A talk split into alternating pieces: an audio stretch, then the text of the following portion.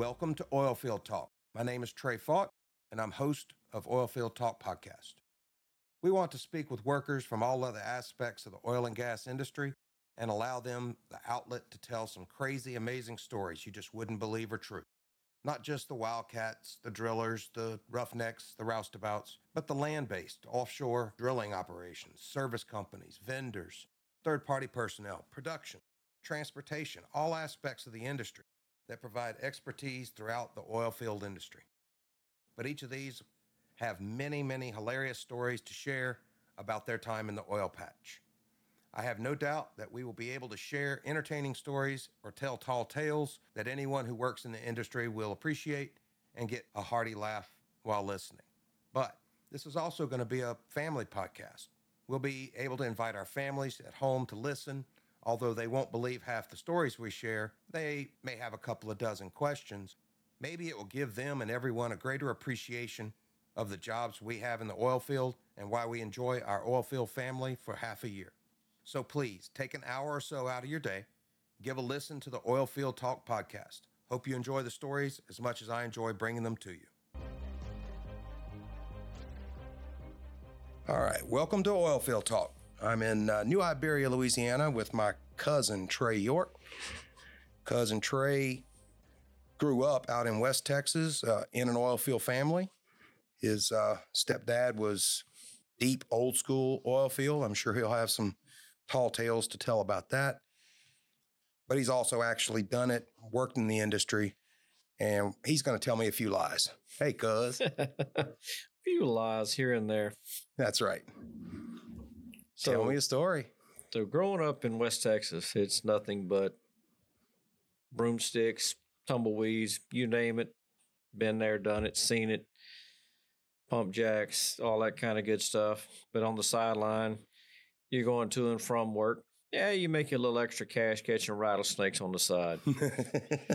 so it's always fun to, to see them, catch them. But the days of the old are gone. It's, they really it's, are. It's it's not near about like it used to be out there. And that's really what I want to bring, not necessarily bring back, but I want to capture some of that old school, how it was. It was rough. It was tough. Very rough. It was tough. work. The the new generation has no idea what pertained back then. It was uh, H2S. Yeah, who needs a monitor? Yeah. yeah. you fall out. Yeah, you fall out. You smell a little egg stuff. Yeah. You know, rotten eggs, you name it. Nowadays, you have all the fancy monitors, you have the uh, sensors, calibrations, all that kind of good stuff. But back in the day, you didn't have all that. And uh, we all seen it. You worked through it. Bad weather, good weather. There wasn't no shutting down. It was daylight to dark and then some. Yep. And uh, that's West Texas in a nutshell, you know, black gold and there were several shows made about the black gold in West Texas. And uh, you were pretty much in growing up in West Texas, you were either football or oil field. That's, really the two sports in Texas, isn't it? and rodeo on the side, but for the most part, yeah. It it's was, actually true nowadays, isn't it? It's very true. It's more true than than it used to be. Yeah, yeah, it has definitely changed day and night uh, out there. And growing up in it, you were in Odessa, over. right? Odessa. Uh, been in Mentone, Pecos, Monahans. Oh Lord, uh, everything in between. You had uh, Alpine. You go up there, then you go as far north as Lubbock. Then you go back over into Jal, New Mexico, and all that area. Yeah. So it They're was still out there. They're still drilling that basin. It has not stopped. Technology has just now catching up to that industry. Used to, they had directional drilling, but it was nothing like what they're doing nowadays and pushing the boundaries and the fracking technology. The fracking technology, introducing CO2 into these wells and yep. pushing it further and further than it ever has been before. So it, it's it's a world of difference uh, from then to now. And then you leave. Let me ask you a question. Did you ever hear a story about a person who owned a lot of that land out there and that land is barren. There's nothing wants to grow on it. Nothing really wants to live on it. There's no water on it. It's about the worst place you would ever want to be. Period. I mean, you would not want to just stand out there. It is Very true. sand, Jackrabbits, hot hmm. and sand. That's about all there is. mesquite trees, tumbleweeds. But somebody owned a large chunk of that and donated it to the University of Austin. Have you ever heard that story? I think it was. Uh, I know the ranch that you're talking about. It's pretty much, and they own like they didn't measure it in sections; they measured it in miles. Right. It was uh, huge. This ranch is very, very huge. Been on it several times, uh, and it stretched. Ooh, Lord!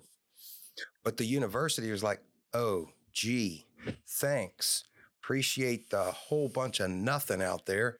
They took the land, and it wasn't until years later, whew, did it pay off?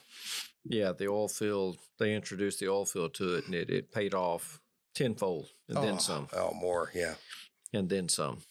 So But- tell me some crazy things that happened out in West Texas. several of your bigger uh, oil companies, and you've heard of Boots and Coots and Red Adair and, Yep, and all well of control. them back in the day, and then blowing out gas wells and things like that. Well, they just let them burn. I mean, and some of them burn for years, literally years. I've been several occasions that I've been on, and uh, putting them out was totally different and you had to come up with extraordinary measures sometimes. Blowing them up was Yep. Kind of one of the things that they did back Those the day. movies they made were quite accurate, uh, more so than, you know, it wasn't just Hollywood. That's No. how they actually had to do it. It was very true. There, there's a lot of truth to that uh, back in the day. And they put them out, and then you pull the equipment away and put it out. Yeah, there there were no uh, the safety programs that are in place nowadays are not not even heard of back then. That's right. I worked with them one time offshore, Boots and Coots. Yep, I've I've spent a lot of time with them, uh, with them, and then overseas back whenever they had the Gulf War, they were blowing up several oil wells. I know a lot of people remember that back in the early '90s. Uh, speaking of, was the Gulf War, and they were blowing up several oil wells back then. And the company I was with back then, we provided uh, BOP, who provided wellhead trees, different things like that. So it was uh, quite interesting to say the least. I didn't realize you were over there. Yep, yep. Spent a lot of time over there. That was a And, uh, mess. it was a big mess. It was a big mess. Long, long time ago. Yep. Yeah, we were young men then. yeah, the heck with college. Just go there, make a quick buck, come home, then go back to school. That's kind of the way most of us did it anyway. Well, a lot of times that's what you had to do. I mean, there wasn't. Uh, Wasn't an option. yep, yep. You had to earn the money to go to school. Yep. So, what's your what's your education background as far as schools? I, I don't know all of them. oh Lord. This man is uh, multi talented, can do just about anything you want to ask him to do, and some. But I don't know the true education side. finished school uh, in West Texas. Uh, went to started off in Odessa College, junior college, small junior college. Finished up with UTPB uh, after the Gulf War, of course. Right. But, you know, you have to throw work in there. And then, you, like you say, you finish school and you kind of do what you got to do. And uh, continued with that. Stayed in the oil field and in West Texas up until '92 and then moved to Louisiana and uh, The great state of Louisiana. Yes. got back into the oil field later on in Louisiana. Uh, had a few jobs here and there, and the oil field was just always calling. And it's you know part of my history, part of my family. It's it's what we did, and uh, so I got back into it. Got into the subsea side of it, uh, working with a lot of your pipeline laying vessels. Uh, some of them were setting some of the first plets and plems that were set in the Gulf of Mexico for the deep water drilling as we know it today. So, what's a plet and a plem? That is your oil and gas transfer uh, stations, if you will, Okay. is basically what it boils after down to. after we drill the hole, they come back and put these plets and plems in to actually produce it and bring it up and send it to the platform. Correct. Yep. Yes. And so you got to put the well out there and then drill the hole and then you lay the pipe and then you connect the pipe to these plets and plems and then it sends it to the different production platforms closer in and they do what they got to do to it and it brings it inshore through the pipelines. Right. But they had to put all of that in place to do what they do nowadays. And it wasn't there. No. You were there at you know the beginning of that type of industry. It really was brand spanking new. Yeah, it was it was totally different. Uh, it was like some of the Nansen, the Boomvang, the Typhoon back in the day, and uh, then you had some of your older your older uh, platforms out there, Brutus, Ursa, Mars, you know, several of them out there. So spent years on that side of it as well, uh, sitting on the the vessels and we spent years uh, in Houston setting up all of this uh, before it ever came into play that people don't even know about. We actually built make models in Houston. We took them, built them, took cranes, flew the ROVs around, opened all this stuff up. Then we disassembled all that. Months later, went back out, put it in the Gulf of Mexico, and boom, Went to work. went to work. Wow. So it's it's uh, quite the industry, I can say that. And you've done a lot in it. uh, spent years in it, years and years in it, and it has all changed, you know, ever since the uh, Macondo. Yep. yep. So all the fires and everything that has happened out there over the years, and flaring the gas, and now that I'm on a totally different side of it, we see the transition from flaring to transferring and pumping all of that gas back to LNG. That's right. Collect it. So Make now we're money. collecting it, selling it to China and Japan and whoever else uh, wants to buy it. So it's it's it's going from day and night, and we have some pretty big facilities here in Louisiana. We have more of them being built in the next few years that are coming up. There's one in Hackberry. There's another one in Freeport, Texas. Yep. So some pretty good size LNG That's out by. Cameron. Yes, Yep. down around Cameron to be exact. Yep. They're building one south of New Orleans, also down towards Venice. Yes. Yeah, that is the That is amazing. I, I watched that structure being built, and it is amazing with the hurricane wall that they're building. That wall must be 30, 40 feet tall, and it's just a solid iron reinforced. Then it's backed by, you know, dirt. It's just, a, they're building this super wall for the possibility of a hurricane and the possibility of, you know, the water coming up. Yep. Yeah, it's, going to be quite the facility. It's uh, and they build train. They call them trains. Yep. And you got the one in Hackberry, Cameron, if you will. It has three trains on that facility, and after Hurricane, Delta, Delta. Delta. It was Delta that wiped it out. And then we had to go in there and rebuild everything and get it back up. And it is now back up and running as I know of. That was one of the worst hurricanes I ever saw. I went over there after the hurricane, and helped a friend, and it was uh, the worst hurricane destruction I've seen. And I was down there in uh, Katrina. After Katrina was more flooding, but hurricane damage, nothing like Delta. Yeah, it was massive. Yeah, it uh it flooded that entire facility. They had millions and millions and millions of dollars worth of equipment that just went completely underwater. Mm. It all had to be rebuilt or replaced. Right. So kind of interesting to go from one concept, you know, from West Texas to Gulf of Mexico to LNG. It just goes to show you that the diverse uh Possibilities. field, yeah, possibilities in the oil field. I mean, it's not just one dynamic. It uh it goes from but you bring a very interesting skill sets and i say that plural because you weren't doing the same thing in each one of those different positions no, No. and not only did you grow but you you know took additional classes you learned additional skill sets you learned different trades within the industry you have to grow with the industry. If you're going to stay in the industry, you have to grow with the industry. You have to learn and be multifaceted. You have to.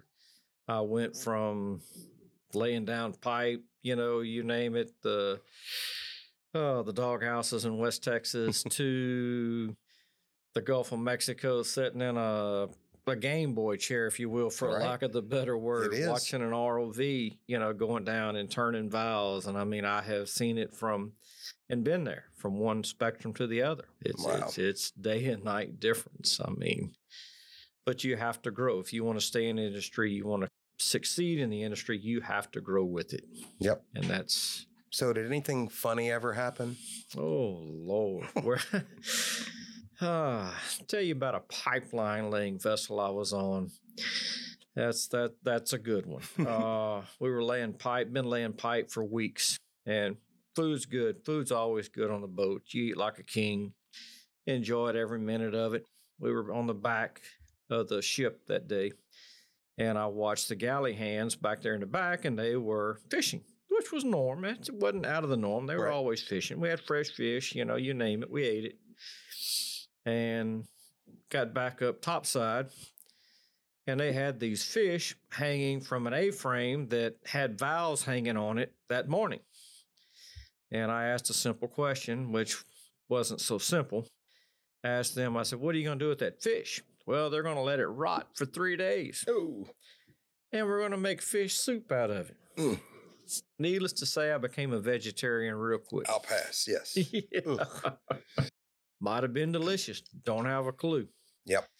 But you see, I this, worked in Asia and had some experiences like that. this was a Filipino vessel. Yep. This is uh, the pretty much all Filipinos were on this boat. So, Great group of guys. Very, very good. other than that, Yep. food was great. I mean, Yep. everything they cooked, everything we ate, couldn't beat it. But the three day old fish, I'm to pass. Yeah, when you got flies blowing fish, yeah, sorry, I'm gonna pass on that. No, oh, I'm with you. So, yeah, you see things like that, and then you go from doing stuff like that to, to laying pipe. And yes, pipe does go round and around on a big coil spool, and it, it's not just a straight piece of pipe that goes in the ground anymore. And we've all proved that and seen it nowadays.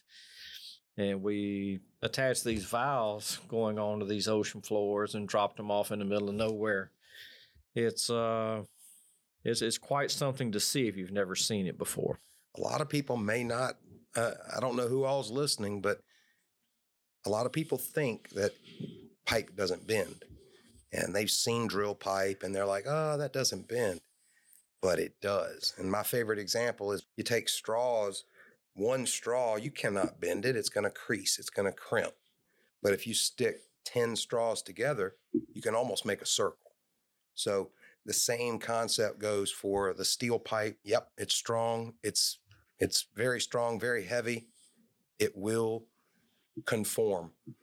And back in the day, you, talk about drilling way back in the day, you know, they might have drilled 8,000, 9,000, 10,000 feet. And now we're drilling 30,000 30. feet. Yeah. You know, it, it's, it's, uh, people said they'd never see it. Yeah, it, it's going to go way beyond that. Yeah. They just keep reaching out further and further. The technology continues to advance. We've got some crazy technology out there nowadays. Yeah, the engineering has come a long way from back in the day. You can start drilling in one section, end up in another section. They've done that. Mm, Got multi-million dollar tools going in the hole, and whew, so you got to keep up with that one. No, no, thank you. you know, and now you got ships drilling oil wells nowadays, where you had platforms and tension leg platforms and submersibles, and it's just Jackups and yep. yeah, it's it's all all different out there nowadays for sure. But some of the other things that you see out there, what I loved about being out there in the Gulf, you see the whale sharks, you see the sunfish, you see things that people on land will never see That's right. and never dream of seeing. Or You see- appreciate. Or appreciate. You see schools and schools and schools and hundreds and thousands of tuna out there and millions of redfish out there. I mean, it's just you tell stories like that and you come back and your your buddies look at you like, yeah, right. Yep. Yeah, no, it does. It happens. The craziest thing I've seen like that was in the Bass Strait, which is south of Melbourne, Australia. And the sea was boiling with dolphins. Oh, never seen it that. was it was insane. I don't know. It must have been some dolphin breeding ground or something. I don't know. But it was just boiling and it was amazing to watch. And I'm not talking about just right at the bottom of the ship. Everywhere you looked Wow. It was crazy. That that's very unusual. Never never seen that. Seen a lot of things. Seen a lot of big octopus. Seen a lot of squids. Seen, Coming up on the BOP, ever seen that? Oh. No, hadn't seen I had that. an octopus in Vietnam on the BOP, and the octopus got pulled up into the moon pool. And of course, who comes out? The Vietnamese cooks. We had uh, octopus that afternoon. That's right. now, we've seen a lot of different things like running the ROVs down and and hooking up these valves and checking the valves off the off the vessels and stuff like that that we were laying the plets and plems and all the pipe that we laid going to the plets and plems and back up to the platforms, etc. And like I said, you see a lot of sharks and huge, huge, massive sharks. whales. Oh, whales! I mean, it's just and some odd fish. You just kind of look at that fish and wonder, what the world are you? Yeah, some of them are like mm, fish or not fish. It's, Right. It's it's see some weird stuff. That's for sure. But that's all part of the oil field. I mean that that's stuff that most people never see. You know, if, if you're drilling and pushing tools and the subsea side of it is totally different. It's it. But I've had the privilege of doing all of it on land, offshore, subsea, you name it. Been there, done that. But yeah, it's uh it's a totally different world offshore versus onshore. Uh, I'll give you that. It, it's better to be offshore. it's a lot more family oriented, I think. Now, honestly, I haven't worked on land, but I have heard stories. And yeah, it's a different world. totally day and night difference working on land. Uh, the West Texas versus offshore. I'll take the offshore every day. Yeah. And a lot of those guys want to get offshore. That's that's the truth of it. And you, like I said, you see a lot of things, you hear a lot of things like technology nowadays. I keep going back to that cutting pipe. It's it, it's taken. We were talking about that earlier today, and it's it's taken a totally different turn from what it used to. right. Taking three or four or five days a week to cut a piece of pipe. They can do it in a few hours now. Technology has changed, but it's uh it, it's the camaraderie that's out there. It's uh it's your family. I mean, you spend more time with that family than you do your own family. A lot of ways, you're right. Because we You know. travel days come off of our family time. Yeah, you see you see people and friendships that will last forever. I Yep, mean, they continue. just- doesn't matter where they go. Doesn't matter what platform you're on. I've been on a bunch of them as a service contractor. So I worked on many, many, many platforms. You want to hear a small world story? you know what a small world story is? Okay. You know, you're out somewhere not expecting, and then you find out somebody's like, you know. So, small world story just the other day, a friend of mine gives me a call and says, You have to talk to this guy. We're at Mike Anderson's, we're eating supper. I've been telling him about your podcast. He's really interested. He wants to be on the podcast. He said he's been offshore. I said, Great. I said, uh, Give him my name, give him my number. Oh, well, here, you talk to him. Hands him the phone. And I said, Hello, I'm Trey. And uh, he said, I'm not going to mention the guy's name because I don't know if he wants me to. He said, he said his name. And I said, We worked together 10 years ago. I mean, it was just, he knew, uh, he didn't know it was me.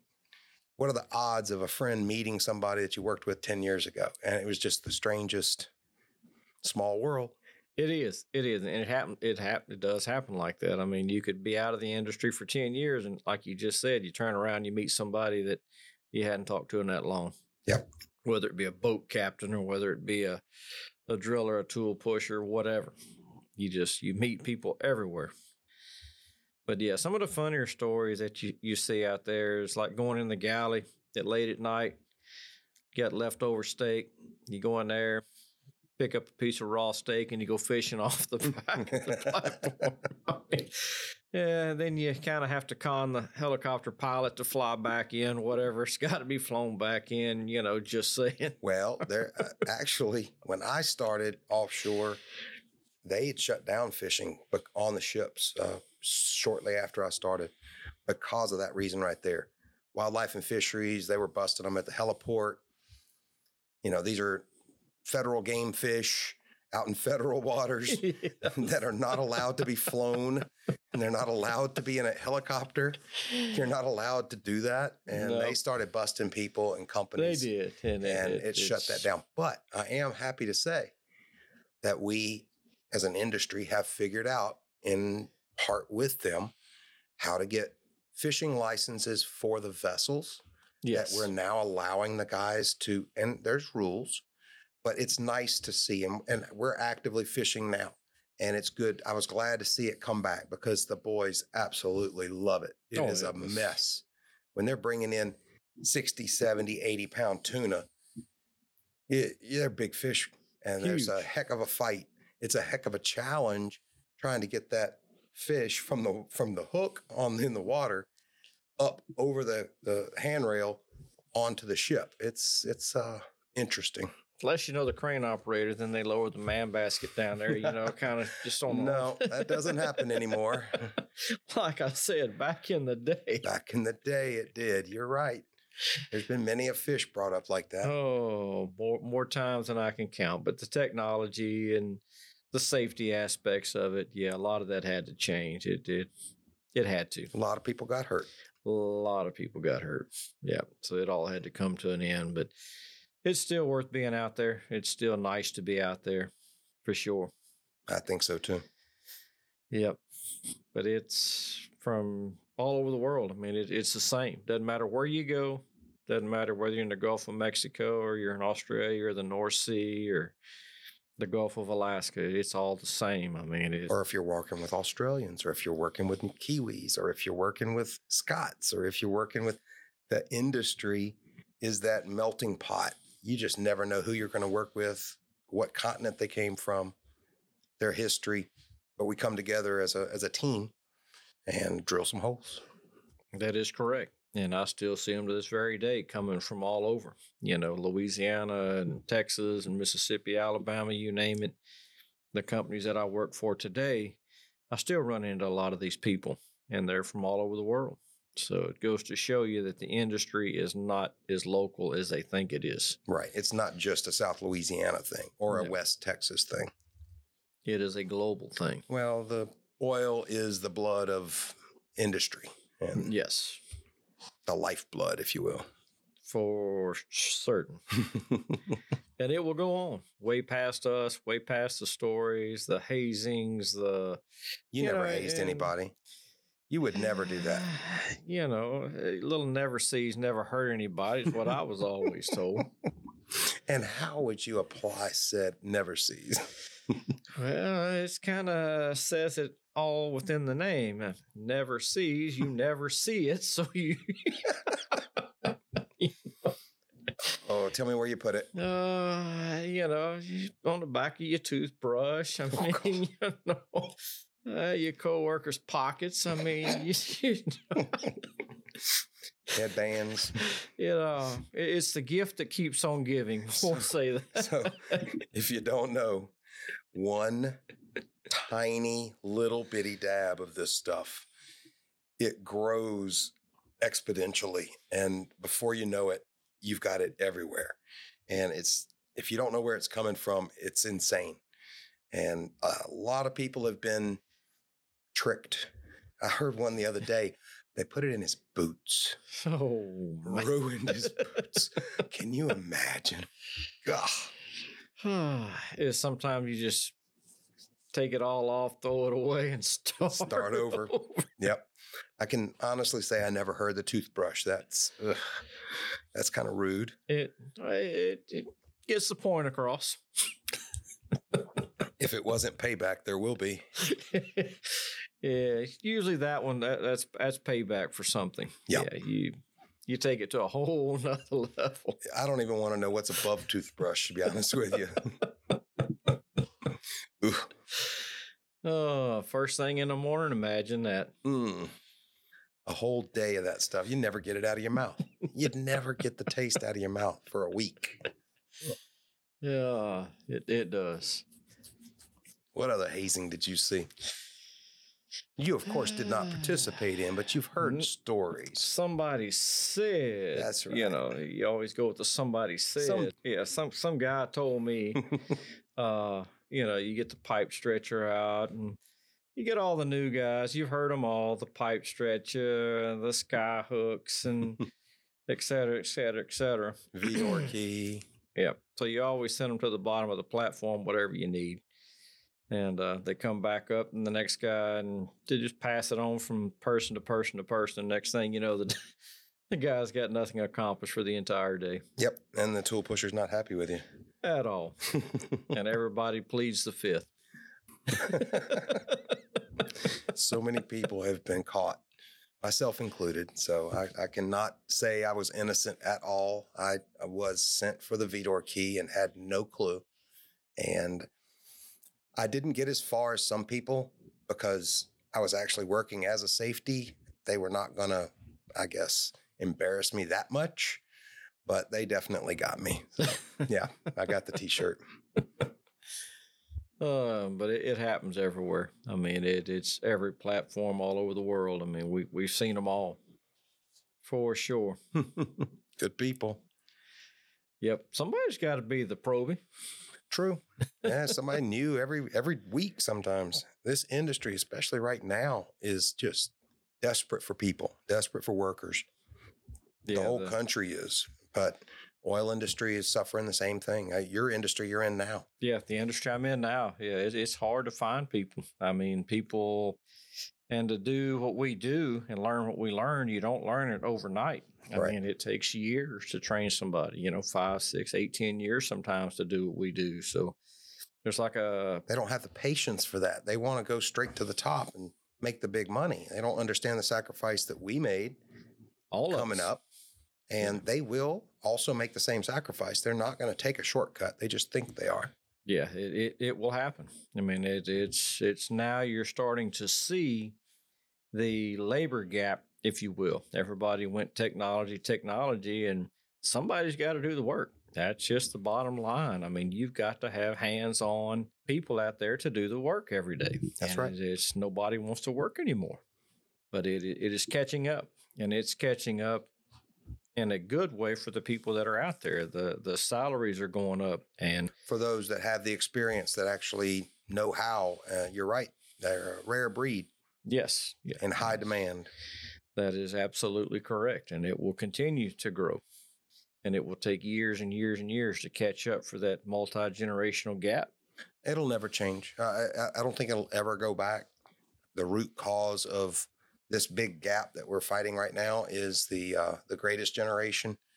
When that generation, uh, after World War II, started retiring out oh, ten years ago, they there was not enough people. They didn't have enough babies later down the road in the seventies, the sixties, seventies, and eighties. They didn't have enough children to fill that large of a of a gap of people. And as they retired out, there just was not enough manpower to fill that hole. That's why robotics have taken over. Yes. It's why industries went automation a lot because they knew ahead of time this stuff was not there's nobody going to be there. No. And that's part of where I saw the gap coming. And that's when I started going back to school and learning more and more about the new technology that's coming. That's the way you keep up with technology. And You know, stay on that leading edge. you have to either grow or you fall behind. That's that's the long and the short of it. Yep. And I chose to stay ahead of the curve. And done well. Done well. so, you know, enjoy it. Anybody out there listening, just stay in school. I mean, learn and stay ahead of the technology. You get behind the technology, you're going to fall behind. That's- Never that's- turn down a school. Always raise your hand. Anybody that offers you a class, just Take say yes. Doesn't matter what it is. Take it. I mean, it doesn't matter how simple you think it is or may be. It it will pay off in the end. Well, the example I gave my child, one of my children, he's an electrician. And I said, You might be working, and they offer a forklift class Friday night, four to seven. We're going to have a forklift class and then come in Saturday morning. We're going to do the rest of the forklift class and, you know, the practical, and you'll get your license or your, your certificate that afternoon. A lot of people are like, Oh, I'm not giving up my Friday. I'm an electrician. What do I need to be a forklift driver for. Thing is, you never know when you need a forklift. And when you need a forklift, it's good if you've got your certificate. That is very true. You never know when that certificate will come in handy. As that's why you keep going and re certifying every chance you get. Doesn't matter what it is. Uh, everything from safety classes to uh, forklift training, crane training, uh, Inspections. inspections. I mean, you name it. Keep the certificates up, and you will always be a much higher asset on the payroll for Yep. sure. That's what I call the multifunction tool. I want you to have a lot of skill sets. So, with that said, uh, it's all the classes. You know, just keep taking them. If if you're listening, just keep taking the classes over and over and over. It will pay off in the end, and just keep climbing the ladder of success. That's that's my word of advice. It worked for me for many, many, many years, and uh, still going to school. Yep. you never quit Yep. learning. Take the challenges, you Yeah. know, go for the things that might be a little bit difficult, might be a challenge. It's okay. Go do it. Exactly. Yeah. And you'd be surprised at the different industries you can go to or see. Uh, my work has taken me everything from the oil field to uh, electrical to overhead cranes to Machine robotics shop. to you name it. I've pretty much done. And weld, cut, dig a hole, cut, operate weld, uh, heavy equipment. machinist, CNC, Oh, yeah. mobile cranes, you name it. And that's what I say. Continue to stay ahead of the curve, do what you can do, and you will be a much needed asset in the industry, Absolutely. whichever industry you go with. All industries. The thing is, a lot of that stuff parlays to not just oil field industry, but the service industry. When I say service, yes, I'm specifically talking about those that service the oil industry, but they also service other things. Doesn't mean something you learn in the oil field definitely can transfer to something else, another complete separate industry. It'll take you as far as you want to go, for sure. Just got to work for it. All right, what other crazy stories you got? Mm. Oh, by the way, thanks for dinner. I mean, uh, your significant other, Lisa, she uh, put a heck of a, what are we going to call that? Fricassee, you Oh, called the it. A fricassee. It really was a chicken fricassee. That Yeah. was uh, yum. Yep, so- she's quite the cook for sure. Thank you very much for that. There's a lot of different things out there that you see in the industry, offshore, oil field, you name it. The technology, like I said, I keep going back to technology, and you see multi things in all the industries from different companies that service the industry, like we talked about. Everything from BOPs to moving vessels and nowadays you got these ships these massive ships will actually literally pick up an entire platform and carry it across the world i mean it's, mm-hmm. it's just the technology is The heavy lifts. yeah. the heavy lifting vessels exactly you know you got vessels that will lift 10,000 tons i mean it's, Oh, it's, it's more than that, I'm sure. huge The last one I put a, I put a uh, semi-submersible on the middle of a heavy lift, and I could name the boat, but I'm not. And there was room to put a jack up in front and a jack up behind it, and the ship could carry it. So Yeah. it's insane how much or how powerful those ships are. huge, massive. Was at one of the local shipyards uh, here in Louisiana recently, and they were building the biggest dry dock headed to New York, actually, up there on the East Coast. And people saw it out, tell you how big it is. They saw it setting on the beach in Destin, Florida, Fort Walton, and they had no clue what they were seeing out there. Well, come to find out, it was a dry dock Oh wow! part of the dry dock actually, and it was actually headed to Tampa, Florida, to catch up with the intercoastal and then make its way up towards New York, uh, Massachusetts, wherever this thing was going to end up at. But it will be one, if not the largest dry dock facility on the East Coast for sure. Wow. I've seen some big ones in Singapore. Um, that's where I've done a large percentage of my shipyards has been sh- Singapore. So that's what they're doing with this. And I have no idea what the projects that are coming up for that dry dock, but it is massive. Be nice to know. Be fun. So they are building that, like I said, here in Louisiana and shipping it up the East Coast. So it, it, it is massive. So if you do see one of these pieces going across the Gulf of Mexico, whether it be Fort Walton, Destin, Tampa, Panama City, it is part of a big dry dock facility that's being built in South Louisiana. Wow. That's cool.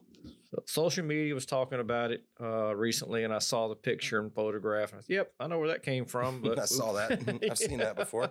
We won't exactly say where it came from, but it did come from South Louisiana for sure. That's pretty cool.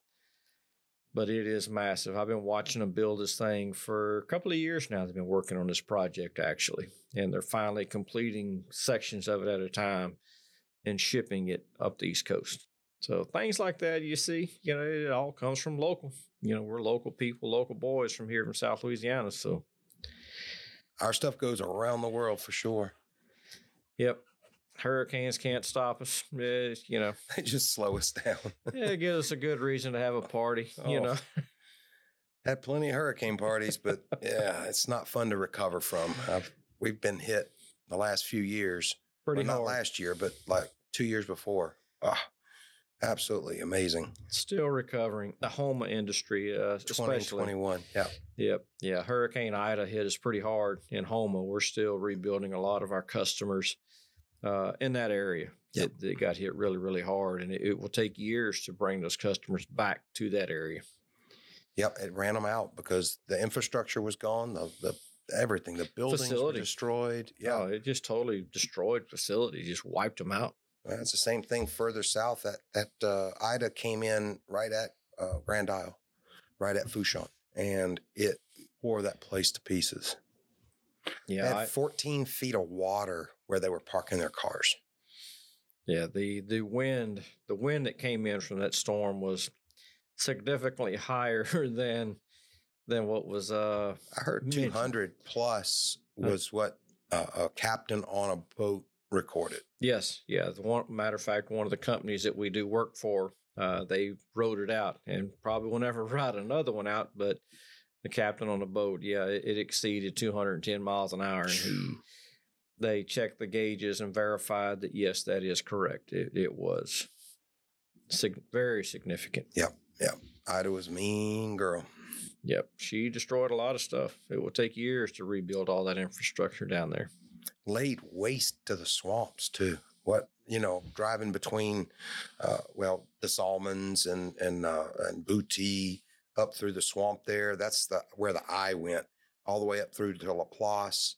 It absolutely devastated. And when I say devastated, a week after that storm went through, I was going to New Orleans on the interstate, and I looked to the left and I looked to the right. And normally, this is summertime you can't see into the woods, right? I mean, it's just a wall of trees, it's a wall of woods. I could see hundreds of yards in to the woods. It had stripped all of the leaves, not, not, not to mention all the trees that had been laid down, but it had literally stripped the leaves off the trees. You could see hundreds of yards into the woods. That was the first time I've ever seen anything like that. Thibodaux got hit really hard. Uh, we do a work for a customer down there in Thibodaux as well, and they got hit very, very, very hard. And and like you said, we drove around once we went down there to help them rebuild and get them back up and running. The devastation was just far and wide. I mean, just complete houses just pushed off their piers and seriously just across the roads pushed. And, yeah, yeah, it's, it's like something you've never seen before. Yep. We've seen a lot of hurricanes in South Louisiana, but that that one was that and Delta were the two worst that I've ever experienced. As far as I remember, the only other ones that were close, I was not around. That was uh, Camille. She hit in 68, 69. Right. I think Camille came aboard. Uh, that's the only other one that I can remember that had that kind of devastation that these two had. Hopefully, we'll never see those again. Uh, it'd be way too soon. Yes. Yes, indeed. For sure. You got anything else? Any other lies you want to tell me? About it. I mean, that's, that's you know, pretty much. Uh, tell me, tell me this. Tell me about Uncle Joe. So Uncle Joe is Trey's mother's husband. Was Yes. he passed? Yeah. But Uncle Joe was a heck of a guy. Uncle Joe was something else. And although I wasn't in the industry at the time, so I couldn't follow, he was just a character. Just I want to hear what did he do? He was one of the old school guys. I mean, you- learn from the ground up. You first hands on. I mean, that's he started off as a, a roughneck and graduated to the floor and uh, went straight from there to running uh, work over rigs on land. Uh, started off doing that. Then he moved into the fishing tool side of it. He moved into the completion side of it. So he literally knew every single facet of the oil field. Right. And being his son, that's kind of where I came from. That's That's, right. kind of how I got it. I grew up with it. I knew it. It's what we spoke at the dinner table. It's Yeah. what, you know, every weekend, every holiday that I was off and he was working, I spent my days in the oil field with him. Growing up, in Growing up field in the- as a kid, yeah, sitting in the truck, you know, sit- watching. Back in the seventies when they could do that. watching drilling rigs drill oil wells and watching uh tools fly out of the hole and kickbacks and oh BOP fires. I mean you name it you know it it, it pretty much happened. Uh, these pulling units back in the day they had big disc brakes uh drum brakes on these on these big uh drums and they would overheat. Well they some had somebody in charge of pouring water on them keeping them cool. Well they go fix lunch or whatever they heat up, you get a kickback on the well, boom, you got a fire. Quick. it yep. happened that way. There was no shut ins, there was no ESD, there was no there wasn't any of that back in the day like there is nowadays. But he grew up doing all of this, and that's kind of where my background came from. Right. It, wasn't an option. it's what you, You were going, well, yeah, you're brought up in it. you know i was guilt by association for sure but uh we grew up in it we lived it the west texas oil fields everything from But he he ended up becoming a true specialist and in demand. He was the troubleshooter. He was the guy that when the regular guy couldn't do it, they called Joe. And Joe had done everything and he knew how to get it done. He Would that be a true statement? very true statement he actually knew more than the engineers just because the engineers said it looked good on paper uh, until you've put it to the test been down there pulled everything out of the hole and seen it firsthand and done it that's where your education comes from Yep. not not a He book not a piece experienced of paper yet uh and that's how he became one of the top if not the top in his field i mean Yep. he he did it from completing he knew it all. He knew the cementing side of it. He knew the tools that it took uh, everything from you know all the packers and subs and everything that go down in the hole and makes it all work. He knew- how much he knew, isn't it? he knew every single you you couldn't you wasn't gonna get nothing past him. I'll put it to you like this a lot of people have tried. That's right. I mean, he he knew it backwards and forwards, and me and him talked about it on a daily basis, and it was just what I grew up with. I didn't. so when I got in the industry myself, when I was old enough to get in the industry, it's like people are like, "How do you know all that?" Well, I grew up in it. That's So, right. you know, You grew up hearing it, you grew up breathing it. reading it, hearing it. I mean, I still got oh blowout preventer books. I still got uh, cementing books from different companies. so, you know, that belong to him, and it, it's stuff that I still read and study to this very day. So, yeah, it's it's uh, my background in the oil field goes deep, pretty much as deep as his does. But he knew it. He worked it, like I said, from the ground up. He did it everything from pulling units to the Gulf of Mexico. He Yep. spent a few years in the Gulf of Mexico. They had some wells out there that that he took care of out of Venice. Matter of fact, uh, Boothville, Empire, Right. all down in that area that they completed. And whenever they wanted something completed and they wanted it done right, that's who they called. he was one of a kind, that's for sure. He was uh, indeed. You know, he he done it all, seen it all.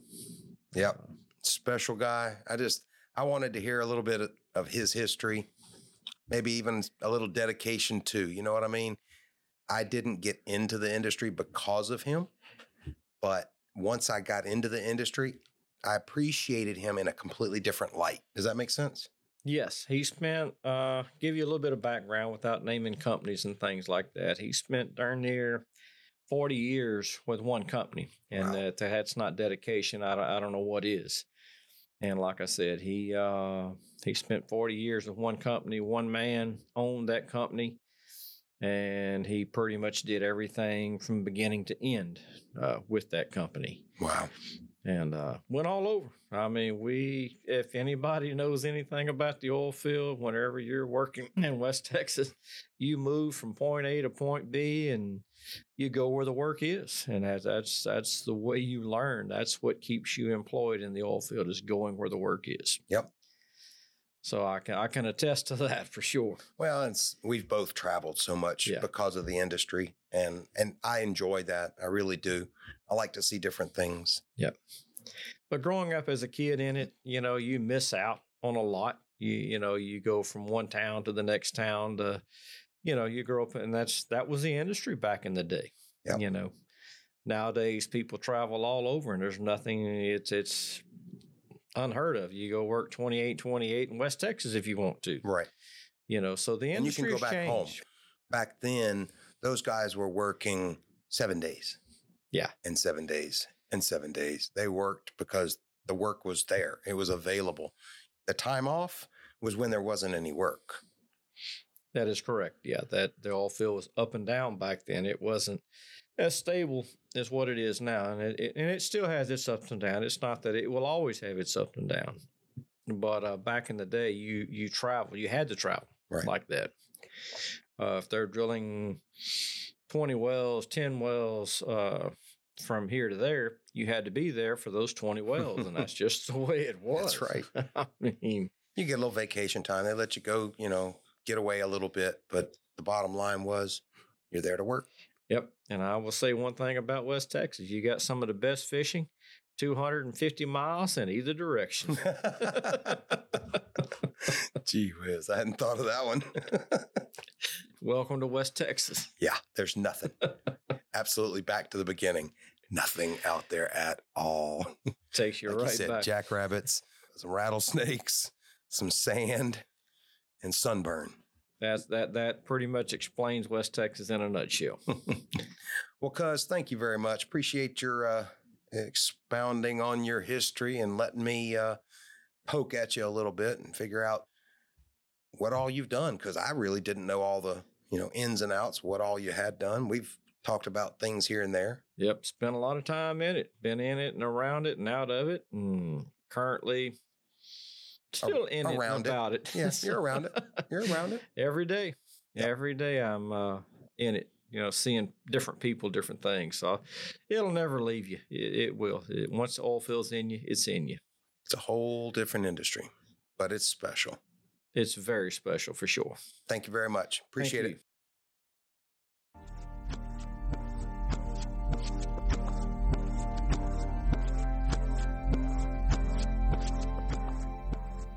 Nomad Mobile Productions is a broadcasting and media production company that produces podcasts and provides a mobile podcast studio complete with audio and video recording equipment. We also offer post production processing, editing, marketing, and publication for podcasts. Our mobile production studio will come to you. Visit our webpage, nomadmobileproductions.com, or our Facebook.